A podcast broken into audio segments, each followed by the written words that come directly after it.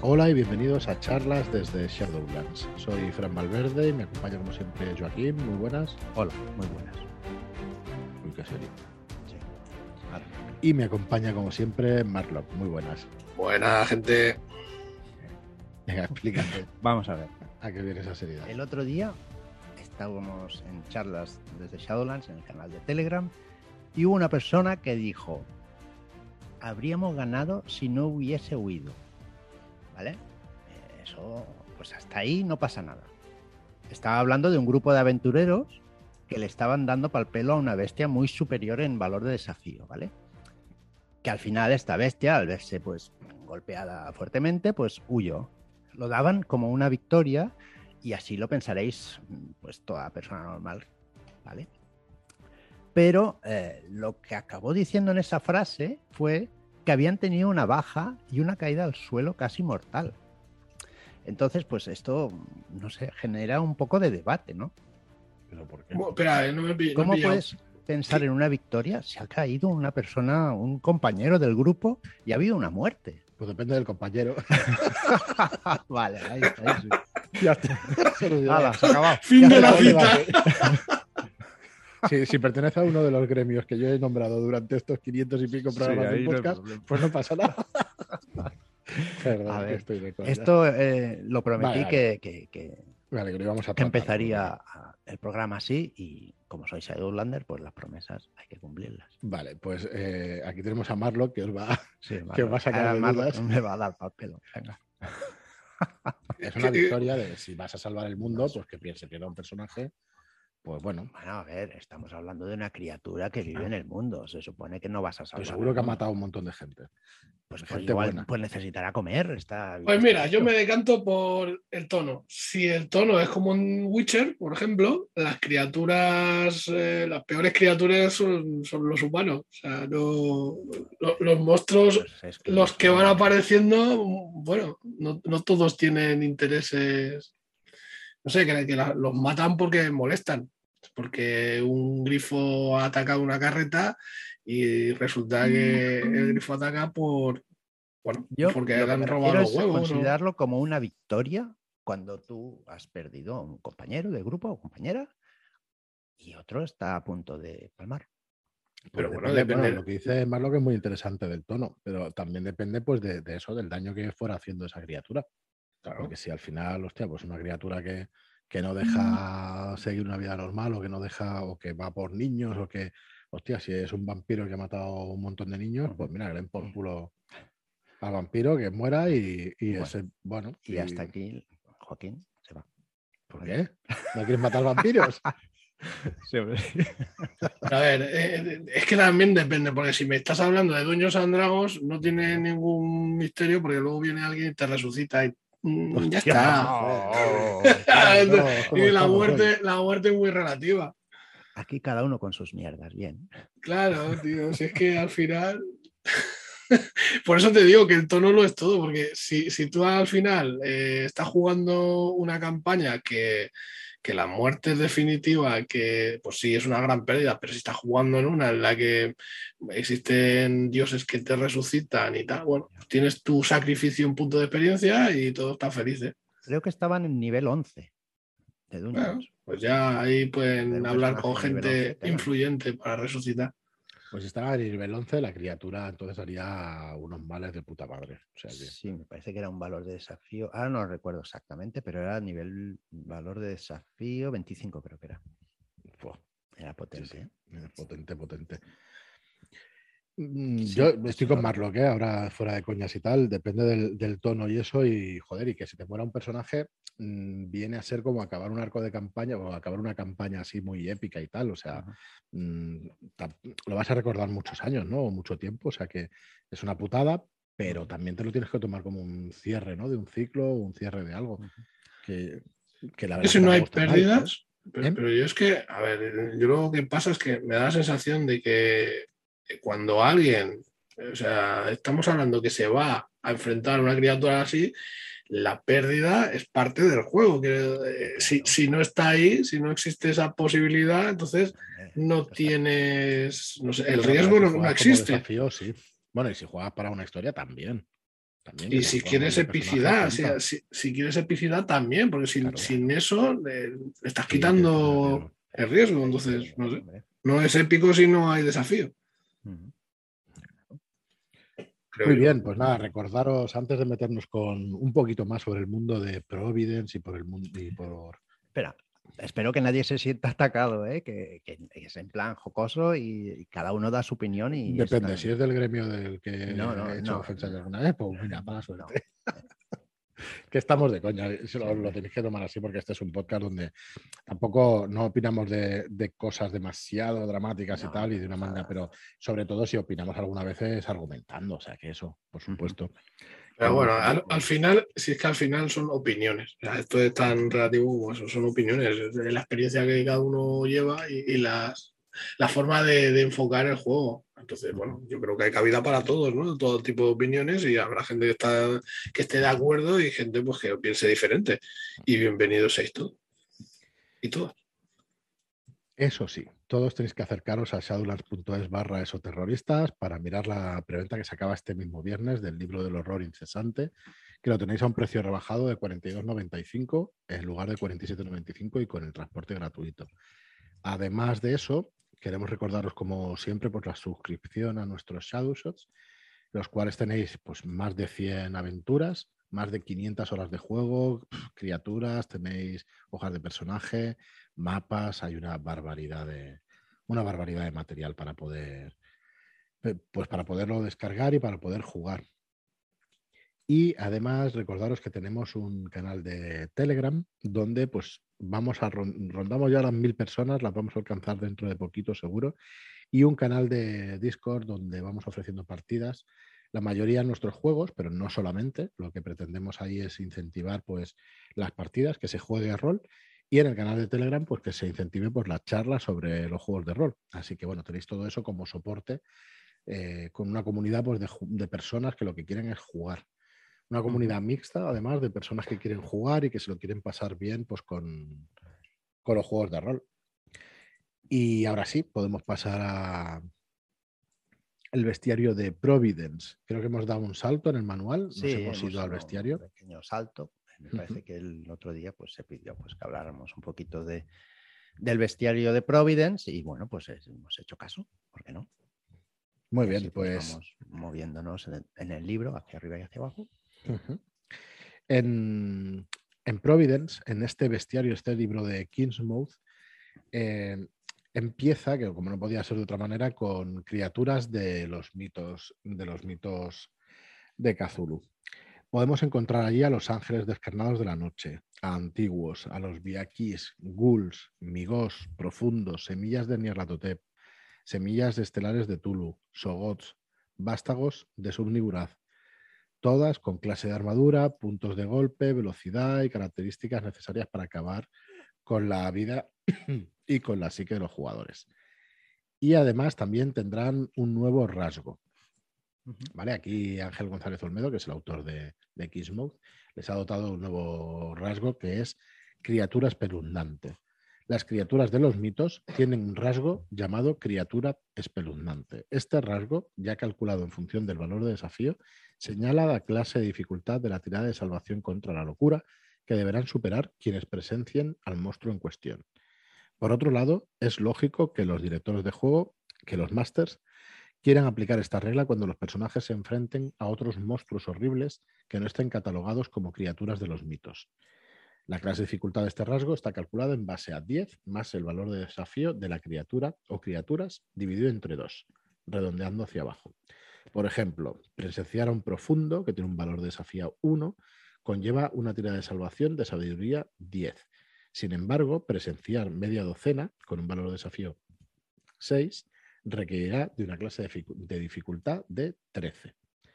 Así que si es tuyo, Ángel, pues una pequeña genialidad, me parece, la verdad. Mola bastante. ¿eh? No sé si está sacado del manual del, del máster o de algún otro sitio y eso, pero si es tuyo, Ángel, pues la verdad es que una Yo no Una lo he visto. ¿eh? pequeña, no, yo tampoco, una pequeña genialidad que hace que, bueno, que, que- que sea cuanto más monstruos, cuanto más número de, cuanto más, cuanto más alto sea el valor de desafío, pues más te cueste enfrentarte a él por este rasgo de criatura espeluznante. Ujú. Bueno, la, la amenaza se incrementa, ¿no? Está, está muy bien tirado. Mola mucho, mola mucho. Muy bien. Vamos, ¿quieres Sí, hacer este? son- Venga. Seguimos con los seres inconocibles. Son seres de cuentos antiguos, criaturas de poderes y capacidades más allá de la comprensión humana, pero sobre todo de una naturaleza incierta. No solo escapan al entendimiento de la humanidad, sino que también tienen la virtud de escapar tangiblemente de la situación que han producido, librándose de ser objeto de captura o escudriñamiento. No se sabe exactamente el origen de estos seres, pero muchos piensan que provienen del plano negativo, filtrándose a través de las brechas de la existencia. De cualquier modo, son vistos com- como parásitos que en eh, los casos menos graves entristecen la existencia de sus víctimas, llevándolas a la locura. La introducción de un ser inconocible debería ser algo complementario a, la trama. Un elemento en segundo plano que ayude a incrementar la tensión emocional de los personajes. Cada ser tiene su descripción y forma de actuar en dos o tres párrafos y tienen la mecánica que, para que la persona que dirija sepa cuándo y cómo usarlos y qué tiradas de salvación pedir. Por ejemplo, tenemos el color, el cuervo, el embaucador, la anciana, el coco, la muerte roja y Oscar Bella. Vale. Vale, para dejarlo más claro todavía. Hay unas nuevas criaturas aquí en Providence que no son de los mitos de Tulu y que las ha creado Ángel, que se conocen como seres incognoscibles. ¿Vale? Eh, Estas no tienen mm, valores eh, eh, como, como criaturas de dungeons, ¿vale? Ojo, porque no se les puede hacer nada. Lo que tienen una mecánica para poderlas utilizar y que el- el- la persona que dirija sepa cómo Tiene- usarlas contra los jugadores. Eso es. ¿vale? Hace- tiene unas dificultades o añade unas dificultades extras Exacto. a los jugadores. Vamos a poner un Por ejemplo. el ejemplo de El eh, cuervo. me ha gustado. Los otros ya no los he puesto para que se vayan descubriendo y sea un poquito más. mm, Claro, que cuando leáis el libro lectura, tengáis claro. cositas Mm. para descubrir. Pero, por ejemplo, el cuervo. Hay un dicho en Providence que se, popular- se popularizó hace decenios que es cría cuervos y te sacarán los ojos. Edúcalos y solo te dejarán tuerto. Y allí en Providence afirma que son animales que ven el plano, tanto el plano terrenal como el espiritual, y que no distinguen el uno del otro. Recuerda Raven, Mm. que era una barbaridad. Ambas realidades se superponen haciendo que las criaturas incognoscibles encuentren en estas abundantes aves una ventana a través de la cual espiar. Eh, la mecánica que utiliza aquí Ángel eh, nos presenta al cuervo, que como se- mm, digamos que la mecánica que, que quiere utilizar es que mientras el cuervo permanezca en su casa. ¿vale? en casa del personaje, no podrá ganar ni usar inspiración. Y una tirada de salvación diaria nos ayudará a vencer esto durante el día.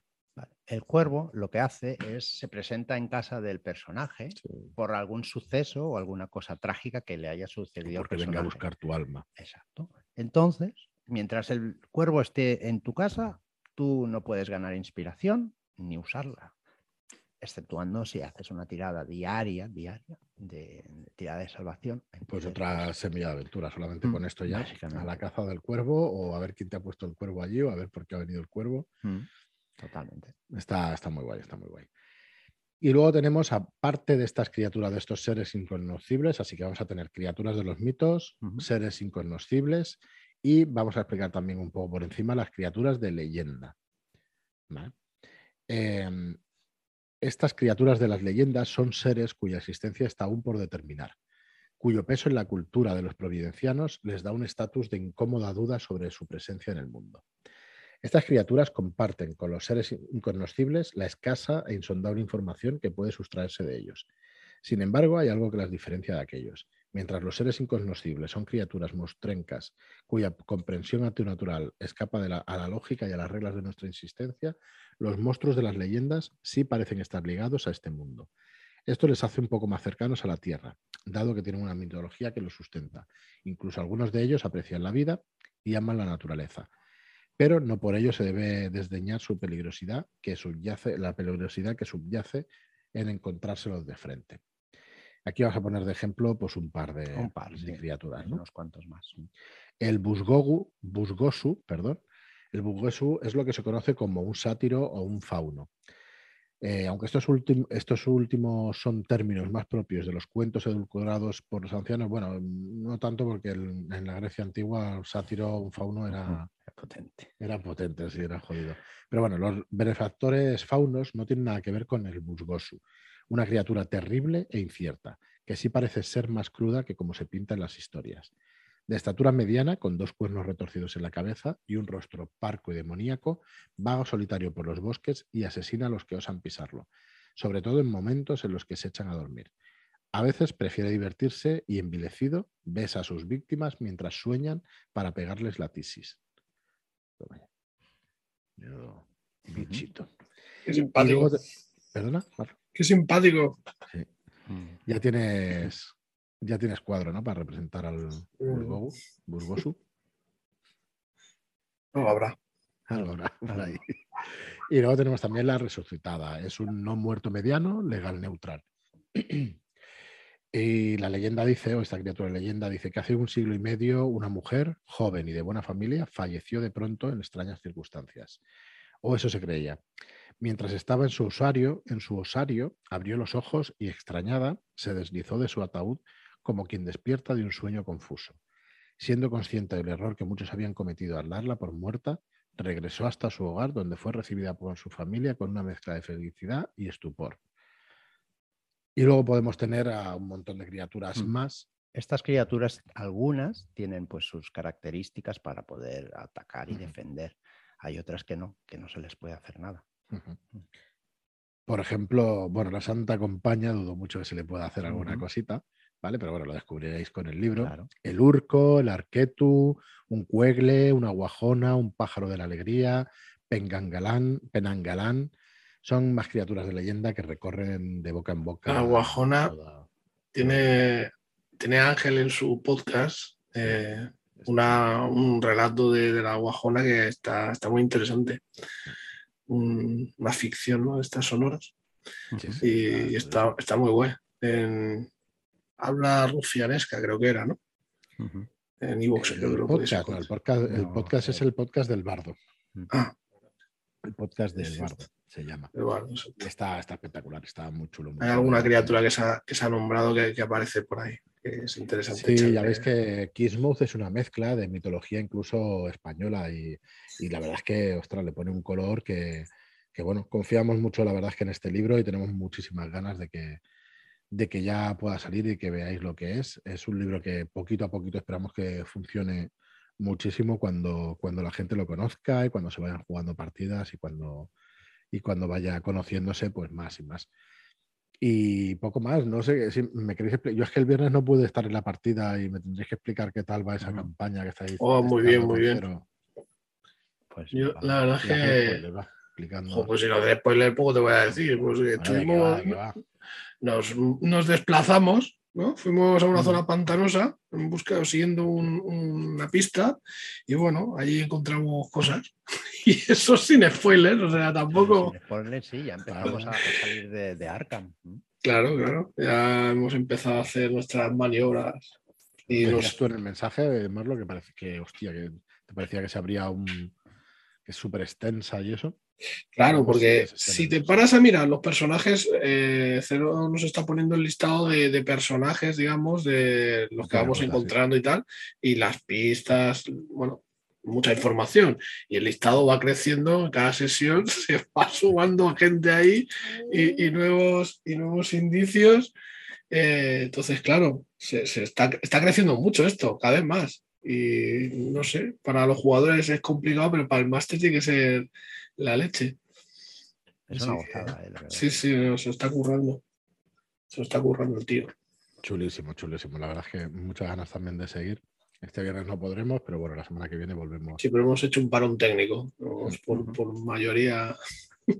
¿No es decir el título de la campaña o que lo hemos dicho? Pues ya lo has dicho, ya, sí. Pues se llama El legado de Armitage. Así que los más ancianos del lugar podrán saber a qué nos referimos con este legado de, de Armitage. Nada, súper super chula la campaña, la verdad es que sí.